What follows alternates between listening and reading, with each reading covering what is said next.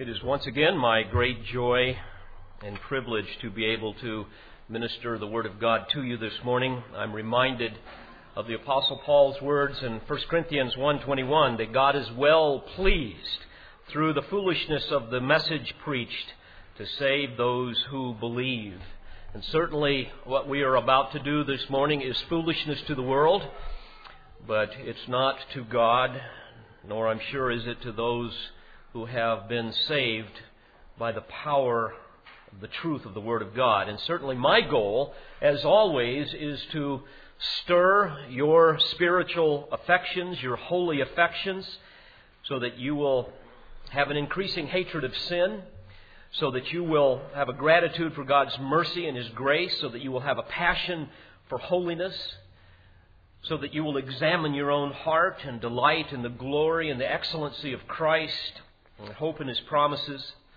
And that is certainly my prayer this morning because this morning we have before us a very difficult subject. We have a subject in which we have some very practical and very intensely personal insights that God gives us, and I fear that the lash will fall upon all of our backs this morning.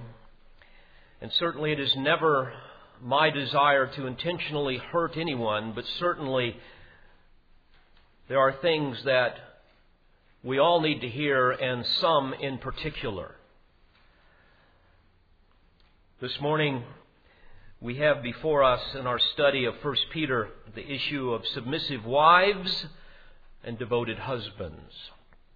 And I would like to read the passage to you at this point, and then we will reflect upon it. 1 Peter chapter 3, beginning in verse 1. In the same way, you wives, be submissive to your own husbands, so that even if any of them are disobedient to the word, they may be won without a word by the behavior of their wives, as they observe your chaste and respectful behavior. And let not your adornment be merely external, braiding the hair and wearing gold jewelry or putting on dresses, but let it be the hidden person of the heart with the imperishable quality of a gentle and quiet spirit, which is precious in the sight of God. For in this way, in former times, the holy women also, who hoped in God, used to adorn themselves, being submissive to their own husbands. Thus Sarah obeyed Abraham, calling him Lord. And you have become her children if you do what is right, without being frightened by any fear. You husbands, likewise, Live with your wives in an understanding way, as with a weaker vessel, since she is a woman, and grant her honor as a fellow heir of the grace of life, so that your prayers may not be hindered. In our feminized culture, where men are considered to be a threat to overcome, especially by women seeking empowerment. God's plan for marriage that is found in the Bible is typically considered to be the archaic rantings of an abusive chauvinist, not worthy of consideration. Certainly, it is not politically correct. Even so called evangelical feminists have joined the ranks of many secular feminists in their rabid opposition of gender based role differences. They, for example, oppose any unique leadership role of men in marriage or in the church. Gender to them is irrelevant when it comes to leadership. And through tortured exegesis, Many have sought to eradicate what they consider to be misleading and masculine oriented language from the Bible. In fact, back in 1989, the first major, quote, gender neutral, end quote, translation of the Bible was printed. And since then, numerous other translators have followed suit. Now, while such tampering with the truth is a profound act of blasphemy that God has promised to judge, Nevertheless, the distortions of God's role for men and women in the church and especially in the family and in marriage have found widespread acceptance in the neo evangelical church, and occasionally I see elements of it even here. Yet another example of the lack of discernment that has now reached pandemic proportions in these last days of Laodicean apostasy. Now, against this very dark backdrop of satanic deception, combined with legitimate confusion, as well as frustration that many women have, having to live with ungodly, even at times abusive women, and sometimes even men with wicked women, today's text is going to provide a brilliant light of divine clarity. Because before us today, we have God's voice that will penetrate, I believe, the cacophony of heresy. And it will silence the musing of fools, those that would assault the Word of God, especially with respect to this most important issue.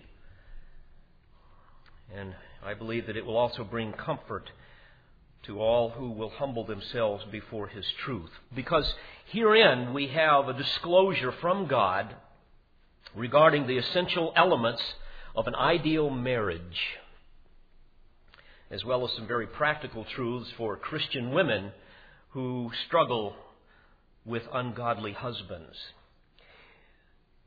As we look at this text, we will discover answers to some very important questions that many women ask. For example, what does biblical submission really mean and why is it important?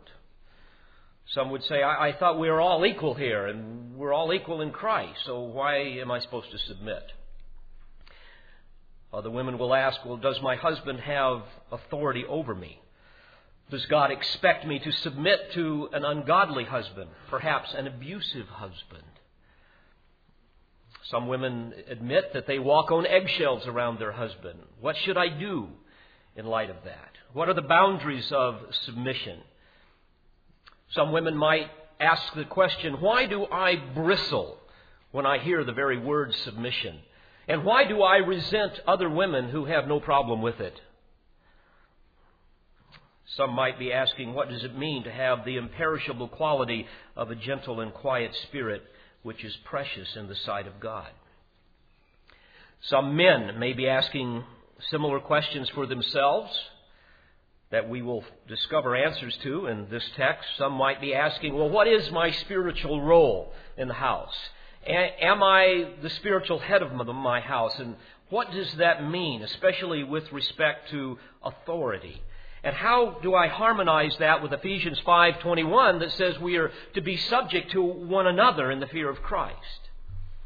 Some men might be asking, well, does my wife's submission mean that I get to make all of the decisions and she has to obey me?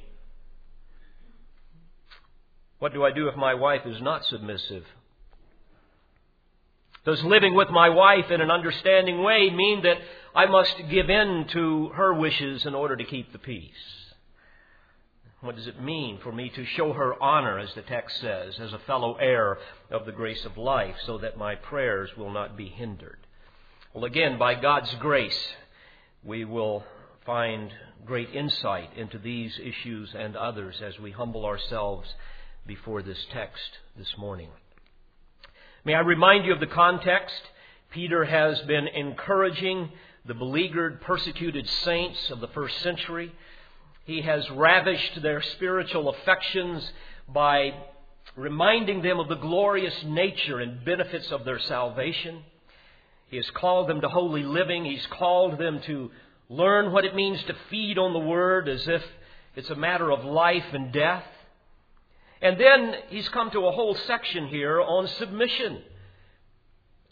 He has told them that they need to be submissive to their government, to the civil authorities as well as servants to their masters. And that we are all to be submissive for the Lord's sake, demonstrating our love for Him and our confidence in His care and His faithfulness to us as a sovereign God who has orchestrated events in our life for our good and His glory.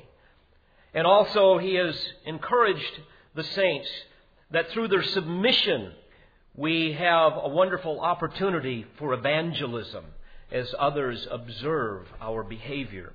And now he's going to expand upon this theme by asking Christian wives to submit to their husbands, as well as Christian husbands to cherish their wives. And first of all, as we look at the text, we see two messages to women. Now, most of these women, by the way, had come to Christ and they were living with, many of them were living with unsaved husbands. And the first thing that we see from the text is that wives must be committed to respectful submission. Notice the text in verse 1. In the same way, you wives be submissive to your own husbands.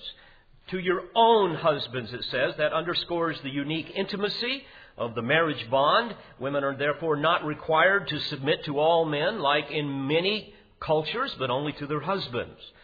And he uses the term submissive here Hupotasso, it means to submit to, to subject to, to rank yourself under. It was used many times in a military context. And all through the New Testament, and this is important for you to understand, this term implies a relationship of submission to an authority. In fact, grammatically, it means submitting yourself to your own husbands. In other words, he's saying, I don't want you to go out and divorce your husband nor do I want you to try to dominate him, but rather I want you to willingly affirm him as your leader, as your authority. And we're going to see more of this. Even when you may disagree with him.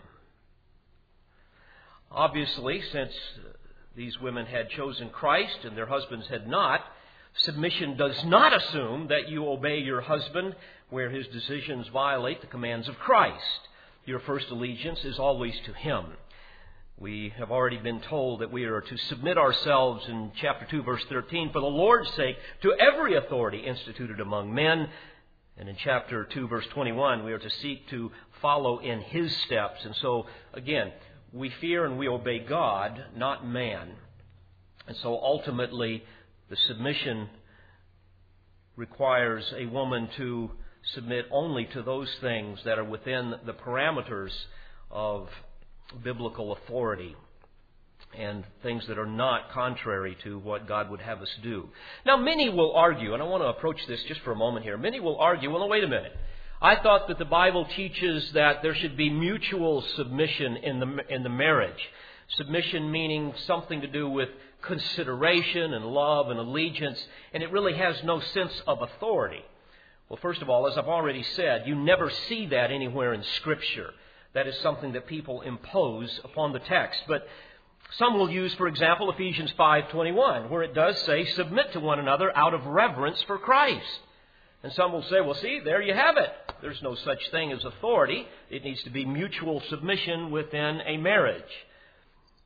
But if you look at the context, you will see that Paul is explaining the importance of wives being in submission to their husbands, all through uh, verses 22 through 24. And then he's also describing children being submissive to parents in chapter 6, verses 1 through 3, servants to masters in chapter 6, verses 4 through 8. But nowhere does he reverse the command to in any way make it mutual. Nowhere do we see that husbands are to submit to their wives. You never see that in Scripture. Nor do you see that parents are to submit to their children. Nor do you see that masters are to submit to their servants as the servants are to the masters. You just don't see that. In fact, the apostle Paul goes on to say in Ephesians 5:22, "Wives be subject to your own husbands, again, not to all men, to your own husbands as to the Lord." For the husband is the head of the wife, as Christ also is the head of the church, he himself being the Savior of the body. But as the church is subject to Christ, so also the wives ought to be to their own husbands in everything. So again, folks, this is very clear. Any confusion here is self imposed. A deliberate attempt to manipulate the text to somehow make it say something that you want it to say. We've got to be very, very careful with that. Moreover, I would also argue that when we look at the term submission in Scripture, especially through the New Testament and many other situations, it always has the idea of one person or one group being subject to the authority of another. Jesus was subject to his parents. demons subject to disciples, citizens subject to civil authorities, powers being subject to Christ, church members are to be subject to elders, church, the church is to be subject to Christ. Servants are to be subject to their masters, Christians subject to Christ, and on and on it goes. But never is this term used to mean anything other than one party submitting to the authority of another. It never has some meaning of, of mutual act of love and consideration, as many feminists would argue. So Peter is simply saying, in the same way, here in verse 1, in the same way, in other words, looking to previous examples here in the same way as, as he was talking about citizens being subject to government, slaves to masters, and we do all this for the Lord's sake. In the same way, with the same motive, wives, I want you to be submissive to your own husbands. Wives, that is your responsibility before the Lord. Well, why? Well, for the same reasons that we have been asked to submit to other authorities that God has placed over us. Because, first of all, it is an act of obedience to the Lord. We do it because it honors the Lord. Not to mention, it emulates his submission to the Father. We do it, as chapter 2, verse 13 says, for the Lord's sake. And in verse 20 of chapter 2, it finds favor with God. And likewise, ladies, your submission demonstrates your faith in a sovereign God. God, I know that you have placed me in this situation. Sometimes it is not a good situation, but I know that it's your plan for my life, and I will submit to the loving authority of my husband, even at times when it's not loving, so that you can somehow glorify yourself through me in this situation. And I will trust you to that end. And then God, I know, will use my submissive attitude as a tool for His evangelism, as a tool to help Him grow in Christ if He's a believer. So, ladies, this is at the very heart of what I mean by respectful submission. And notice the spiritual power of your submission found in verse 1 so that even if any of them are disobedient to the word, they may be won without a word by the behavior of their wives as they observe your chaste and respectful behavior. What a magnificent thought this is. Now, think about this. God is going to use your character and your conduct to draw a sinner to himself. What a privilege, what a joy. Men who are disobedient to the word. Now, this is a reference primarily to unsaved men, but it could also refer to immature men, and some of you women are married to very immature Christian men. And wives should therefore live out this submission and allow their behavior to be a ministry to these men. Now, this doesn't mean, by the way, that you are not to ever present the words of the gospel to your husband. And I know some of you that are listening, especially some of you that are listening through the internet in other countries, some of you Muslim women that I've talked with, and some of you Jewish women who have been converted to Christ. I know this is very, very difficult. But the reality is, yes, you present to them the gospel. There's nothing wrong with that. But you don't get preachy, is the idea here. You confuse them instead with your godly submission. And they will observe your chaste and respectful behavior. I find it very sad. Very few men ever see this because very few women ever live it out. Certainly, this is not affirmed in our culture. When was the last time you turned on your television set and you saw some talk show host interviewing a woman, and the reason why she was chosen to come onto that show is because this woman is noted for her chaste and respectful behavior and submission to her husband for the Lord's sake. Can you imagine? I mean, that, that, would, that would make the front page of every paper in the country if anything so insane were to occur. And yet, that is precisely what God calls women to be. Some people might say, well, what does the word chaste mean? Well, it means virtuous. It means pure. It means innocent, free from moral defilement. And by implication here, submission would never include, wives, for you to consent to a husband's demand to be immoral or violate any divine standard of holy conduct. To do that would be sin. But you're to be chaste, you're also to be respectful. a term that's rooted in the word phobos in the original language, from which we get our word fear and phobia. But it has the idea of, of honor, of, of esteeming someone, of revering someone, of valuing someone. And this gets at the very core of what God has called Christian wives to do. So again, your responsibility is to be committed, first of all, to respectful submission. Not grudgingly, not with teeth that are gritting and fists that are clenched, but with a sense of joy and honor and privilege. Lord, I'm doing this for your sake. That is my ultimate motive. This is what I know you would have me do. And I also can see that it has the potential of making an enormous impact on my ungodly husband. Folks, make no mistake about it. Ungodly people are very careful observers of godly people. They watch what you do. They listen to your words. Frankly, our values offend them. Our conversation silences them. Our demeanor will convict them. Our love for them and others will embarrass them. And our peace and our joy, even in the midst of great adversity, will confuse them. So, dear Christian lady, consider it a privilege to respectfully submit to your husband for the Lord's sake, knowing that perhaps, God, you will use my humble submission to win my husband to Christ. Perhaps you will use my submission to take my husband who claims to be a believer but is not living like one. Maybe you will cause this to humble him and cause him to repent and grow in the grace and the knowledge of Christ. And certainly, God, I know that regardless of the outcome, you will bless me for my obedience. And I long for your blessing more than anything. But not only must you be committed to respectful submission, but secondly, to reverent substance. Let me explain what I mean by that, and the text will bear this out. Reverent substance this is a loyal, devoted, worshipful commitment to genuine depth of God honoring character. For those of you that are taking notes, let me say that again. It's a loyal, devoted, worshipful commitment to genuine depth of God honoring character. Let me give you the opposite the phony, superficial, painted up hairdo, designer type of woman that we see, the Hollywood celebrity type. That's the opposite extreme. People that are as shallow as water on a plate. They have no substance.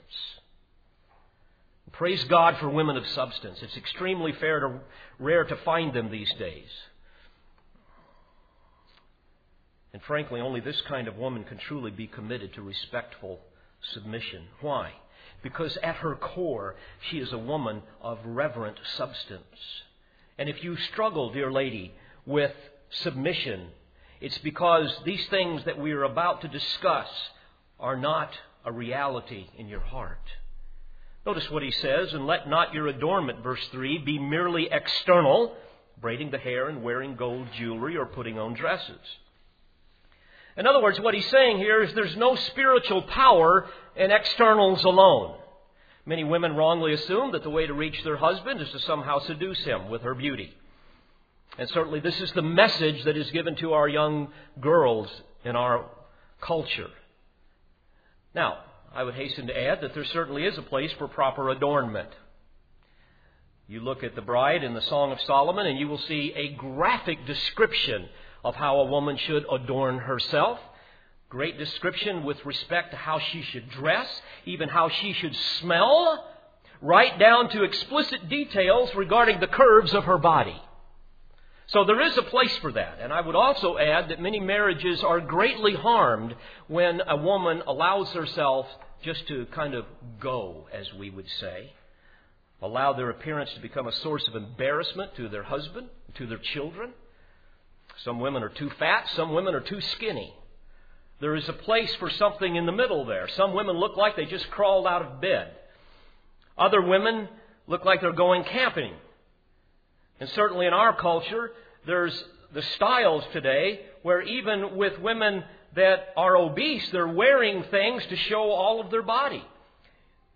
It's so sickening to me to go into a restaurant and to see some woman coming in with her top halfway between her navel and her breasts, allowing her belly to be exposed. I don't want to see that when I go to a restaurant. Or today, you even see women who are pregnant and they want to show as much of the underbelly as they possibly can. Ladies, this is not biblical. This does not honor God. We are called to come out and be separate from the world, not be like the world. Such conduct betrays a shallow heart, a lack of a secret devotion to God. In fact, Paul gives a similar admonition to Christian women in 1 Timothy 2, beginning in verse 9. He calls them to adorn yourself with proper clothing, modestly and discreetly. Let me pause for a moment. Modestly is very interesting. It's a, it's a word that's only used there in the New Testament. It has the idea of shame. In fact, it is even translated sometimes as shamefacedness. We would never use that word, but it's the idea here of a woman who has a sense of blushing, that she would never want to do anything to reveal any part of her body that would draw attention, that would cause men to be drawn to her, to be seductive. She would never want to be a source of temptation. It's the idea of not wanting to dishonor God. It's the idea of having a sense of grief over any sense of sinfulness in herself. And a woman who would therefore not want to be a provocation when it comes to causing a man to lust after her. And so Paul calls women to adorn themselves with proper clothing modestly and discreetly, which, by the way, means, um, in the original language, having self control over sexual passions, not having a desire to be noticed. Women, you want to ask yourself that question when I dress in the morning. Am I dressing in such a way so that I hope men will look at me? And if so, you're violating what God has called you to be. But there is a place for proper adornment. But certainly, the other extreme is equally dangerous when you become a fashion queen consumed with mere externals, desperate for men to notice you. Again, that's the wrong preoccupation. The right preoccupation is in verse 4. Let it be the hidden person of the heart, with the imperishable quality of a gentle and quiet spirit, which is precious in the sight of God. This is the heart of reverent substance. And notice the language the Holy Spirit uses here hidden person of the heart. In other words, ladies, this is a woman who takes great care to beautify her soul, to beautify her heart, her inner self, who longs to adorn her inner being with the costly jewels of purity and modesty and discreetness and holiness and faithfulness. He says, with the imperishable, which literally means unfading quality of a gentle and quiet spirit, which is precious in the sight of God. Now, this would be the very opposite preoccupation of, for example, a cheerleader or a supermodel or a Hollywood celebrity. Sadly, the very types of women that many times our young daughters tend to want to emulate. And I might give a caution here to parents Parents, guard your daughters, guard your little girls from being exposed to these kinds of people. Now, please hear this. A child's inherent foolishness makes them easy prey to the world's temptations, and we as parents must be very careful to do all that we can to keep them as far away from the slippery slope of sin rather than seeing how close we can get them to it. Wives and mothers, you want to be preoccupied with your heart Teach your daughters to be preoccupied with adorning their heart with the imperishable quality of a gentle and quiet spirit. That's the source of true beauty, of your inner nature. Verse 4 it's the imperishable quality of a gentle and quiet spirit, which is precious in the sight of God. What does it mean, imperishable? It's used in the New Testament to describe the beauty of heavenly realities the beauty of things that never decay, the beauty of things that never fade away. Ladies, don't you get tired with the fashions? They're always in for a while and then they're out.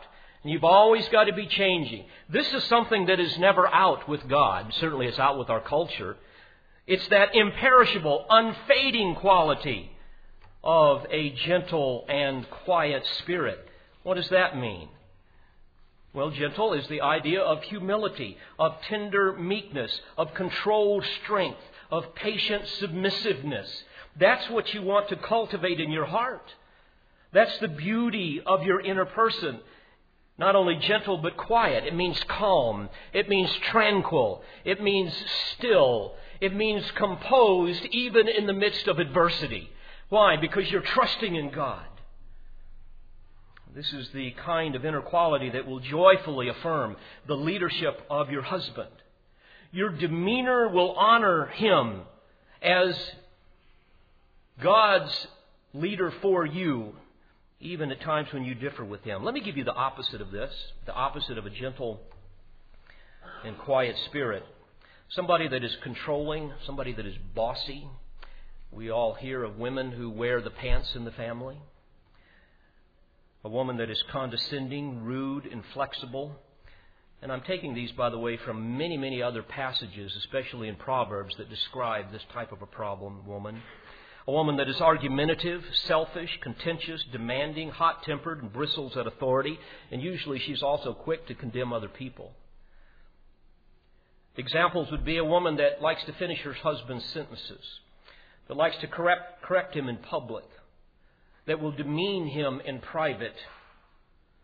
And when you get around that marriage in private, you will say to your wife, My, we can see who's got the short end of the stick in that marriage. A woman who is easily offended, temperamental, pouts, throws tantrums, self centered. You've seen the old sign if mama ain't happy, ain't nobody happy. That's the type of woman. That's what dishonors God. And having counseled many, many women like this, secretly I know they feel cheated. They feel like a failure. They're often depressed and anxious. And they push other people away without realizing it. They have very few close friends, and there's certainly no oneness in the marriage. Many times they live like roommates. And sadly, many times the husbands usually check out because they don't want to rock the boat. How tragic. You stop and think about it, ladies. If that is you, or husband, if that is your wife, if that's your marriage, what type of testimony is that to the world? Yes, I want you to come to Christ because I want you to see what He's done in my life and in my marriage. And people look at that and say, no thanks. I rejoice with men who are married to women who are committed to the beautification of their soul. Those women who manifest the imperishable quality of a gentle and quiet spirit which is precious in the sight of God. I rejoice because I know that I can look into the eyes of my wife, Nancy, and I'll never see bottom. I never have to worry about her dressing immodestly. I don't have to worry about her embarrassing me in public or in private because of the way she looks, talks, acts, dresses, carries herself. I never have to worry about her devotion to me. I don't have to worry about her purity of heart. I don't have to worry about what she is modeling for my children and my grandchildren and the children in the church. I never have to worry about her unfailing love for me or her family because I know that that love is eclipsed only by her undying allegiance to the Lord Jesus Christ. And many of you women know that about yourself, and many of you men have that same kind of wife. But my heart goes out to you, men, if you don't have that kind of wife, and your work is cut out for you. Ladies, likewise for you. Men who are married to women like this never have to worry about their wives respectfully submitting to their leadership because their wife is a woman of reverential substance. And if you're an unsaved man and you're listening to my voice and you've got a wife like that, you need to realize that that's a demonstration of God's grace in your life. And you need to repent of your sin and you need to see your wife as an instrument of righteousness in your life and ask her about the transforming power of the gospel of Christ that has caused her to be what she is. Peter gives a biblical role model here in verses 5 and 6. For in this way, in former times, the holy women also, referring to the women of the Old Testament, who hoped, or in other words, trusted in God, used to adorn themselves The grammar tells us that they were repeatedly, continually adorning themselves here with a gentle and quiet spirit. It says they're being submissive to their own husbands. Thus, Sarah obeyed Abraham, calling him Lord, in other words, Master. And again, the grammar here would indicate that Sarah had a perpetual attitude of submission, whereby she continually and constantly adorned her heart with the imperishable quality of a gentle and quiet spirit. And thus she maintained an attitude of respectful submission to her husband Abraham. And I'm sure at times he was very difficult to live with. She was a model of virtue and submission. And frankly, all Christian women who imitate her, as the text says, have become her children if you do what is right without being frightened by any fear. Literally, if you are doing what is right and not succumbing to fear, in other words, fearing your husband, fearing what type of tirade he may go into, and thus acquiescing to his ungodly demands, or fearing him in such a way that you're just going to completely bail out of the marriage. Instead of that, it says, if you are doing what is right and not succumbing to fear, you have become Sarah's daughters. What a magnificent encouragement this must have been to the dear Christian women of the first century. Many of them married to men that I'm sure were abusive because that culture allowed for that. What hope and joy there is in serving the Lord by being committed to respectful submission and reverential substance. Well, next we have a couple of words here to believing husbands. Again, remember the context here. Even Christian men were heavenly heavily influenced by a virulent strain of male chauvinism in their Greco Roman and even Judaistic society, very similar to what we have in our society. Seems like we've got two extremes. We've got the chauvinists, and then we've got the effeminate sissy boys, girly men, as some famous person has called them. Men, there's two things we must be committed to as we look at this text. Number one, sympathetic devotion sympathetic devotion. Verse 7 You husbands likewise. In other words, similarly, even as your wives have a heart of respectful submission to you that flows from the wellspring of their reverent substance, you husbands have a responsibility as well. He says, I want you to live with your wives in an understanding way as with a weaker vessel, since she is a woman. Understanding here I think the King James says that we are to dwell with them according to knowledge. It's the idea of having a conscious, informed sensitivity to our wives. It's the idea of having a tender consideration to her physical and emotional and spiritual needs based, on a, based upon a firm knowledge of God's Word regarding her role and your role. That is sympathetic devotion. Man, this describes a man who not only studies the Word, but studies his wife as well. It's a man who is considerate, who is attentive, who is benevolent, who is chivalrous, who is compassionate and polite and patient and warm hearted and tender and sympathetic. Here is a man that reflects upon his wife pensively, who analyzes her, who who gives great attention to her, who concentrates on her, who wants to discuss things with her as he studies her, because he is consumed with helping her become conformed to the image of the Lord Jesus Christ. He is living with his wife in an understanding way. And men, I ask you, is that how you treat your wife? Is that the attitude of your heart? Or do you demean her? Do you disrespect her? Do you talk down to her? Do you treat her like a child? Men, are you aware of the types of things that disappoint your wife? Are you aware of the ways that perhaps you hurt your wife? That you neglect your wife?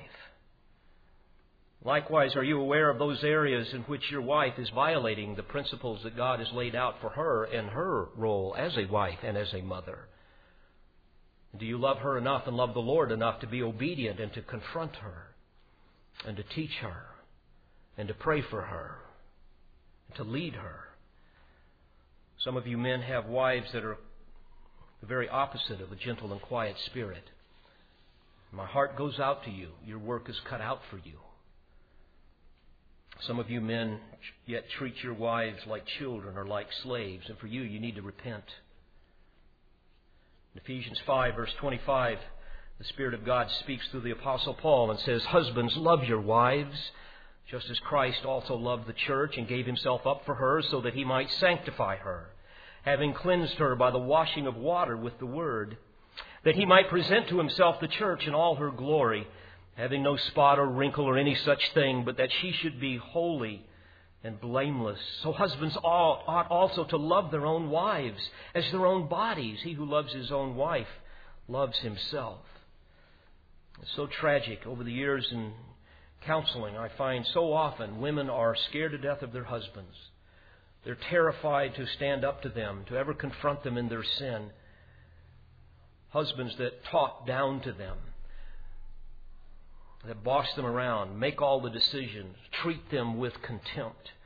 Husbands that violate Colossians 3:19 where we're told to love our wives and do not be embittered against them. Embittered means to make them bitter towards you because you are harsh, because you are demanding, because you are always finding fault, you're impatient, you're constantly ridiculing and nagging them. What a tragic thing. A thing that should break your heart and cause you to fall on your face before a holy God and cry out for forgiveness. And go to your wife and ask her to forgive you as well.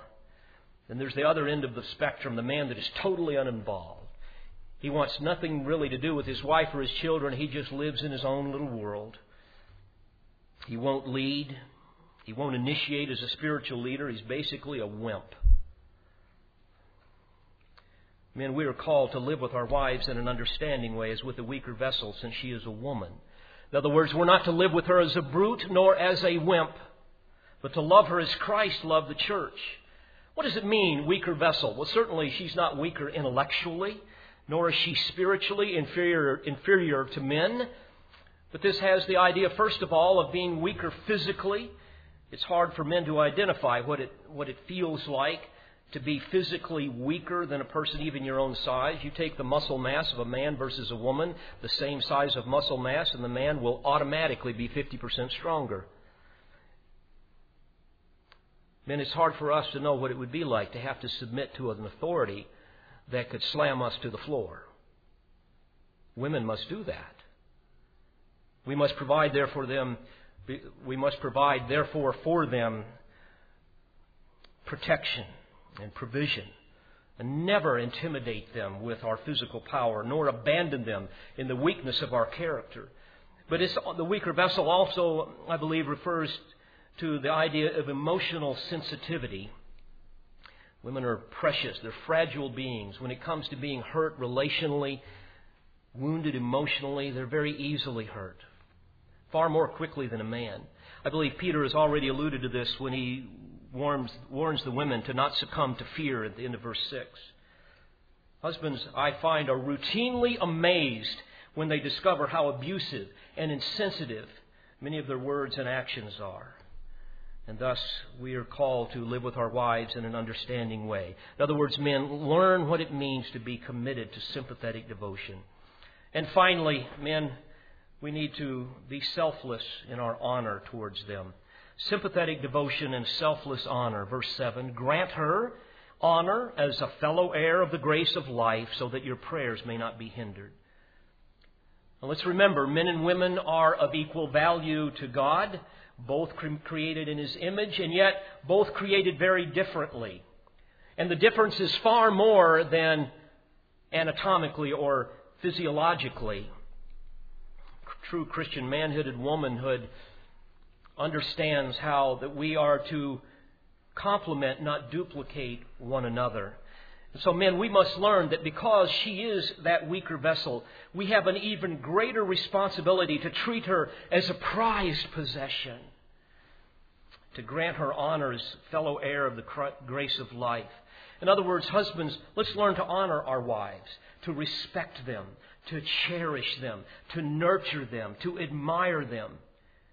She, like you, is a recipient of divine grace, a fellow heir. She's your, not only your sister in Christ, but she's your wife, your soulmate. The two of you have become one. You must understand that God has given her to you to complement you. Doesn't mean to pay you compliments. What it means is to fill you out, to complete you, to make you whole. You are not all that you need to be apart from your wife. And you need to understand that and to tap into that.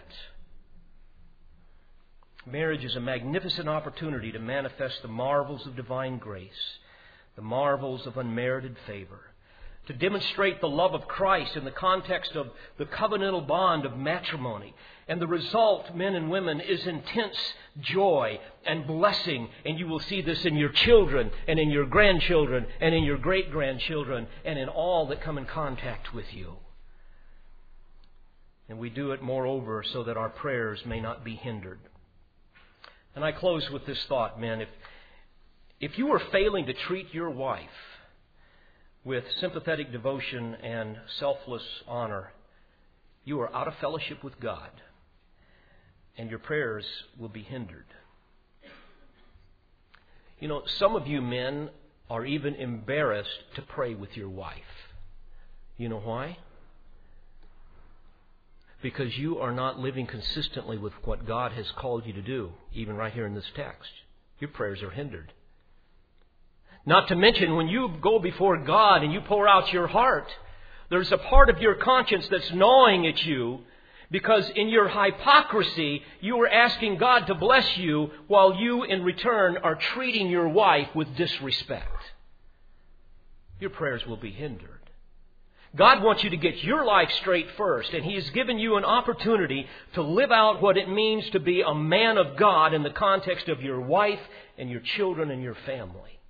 And you must start there. Men, you will never have an effective prayer life until you learn to live with your wife in an understanding way and grant her honor as a fellow heir of grace. As Peter says in verse 12 later on, For the eyes of the Lord are upon the righteous, and his ears attend to their prayer, but the face of the Lord is against those who do evil. Oh, dear Christian wife. And dear Christian husband, learn well these lessons of promise. Wives, be committed to respectful submission and reverent substance. And husbands, let's learn to be committed to sympathetic devotion and selfless honor. And as we do so, God will open up the gates of heaven and shower us with blessings beyond our imagination. Let's pray together. Heavenly Father, thank you for these glorious truths. May they resonate within our hearts and bear much fruit. We ask in Jesus' name. Amen. We pray you've been edified by this presentation. You've been listening to pastor, Bible teacher, and author David Harrell. For more information or to order additional tapes or CDs of Pastor Harrell's messages, please visit olivetreeresources.org.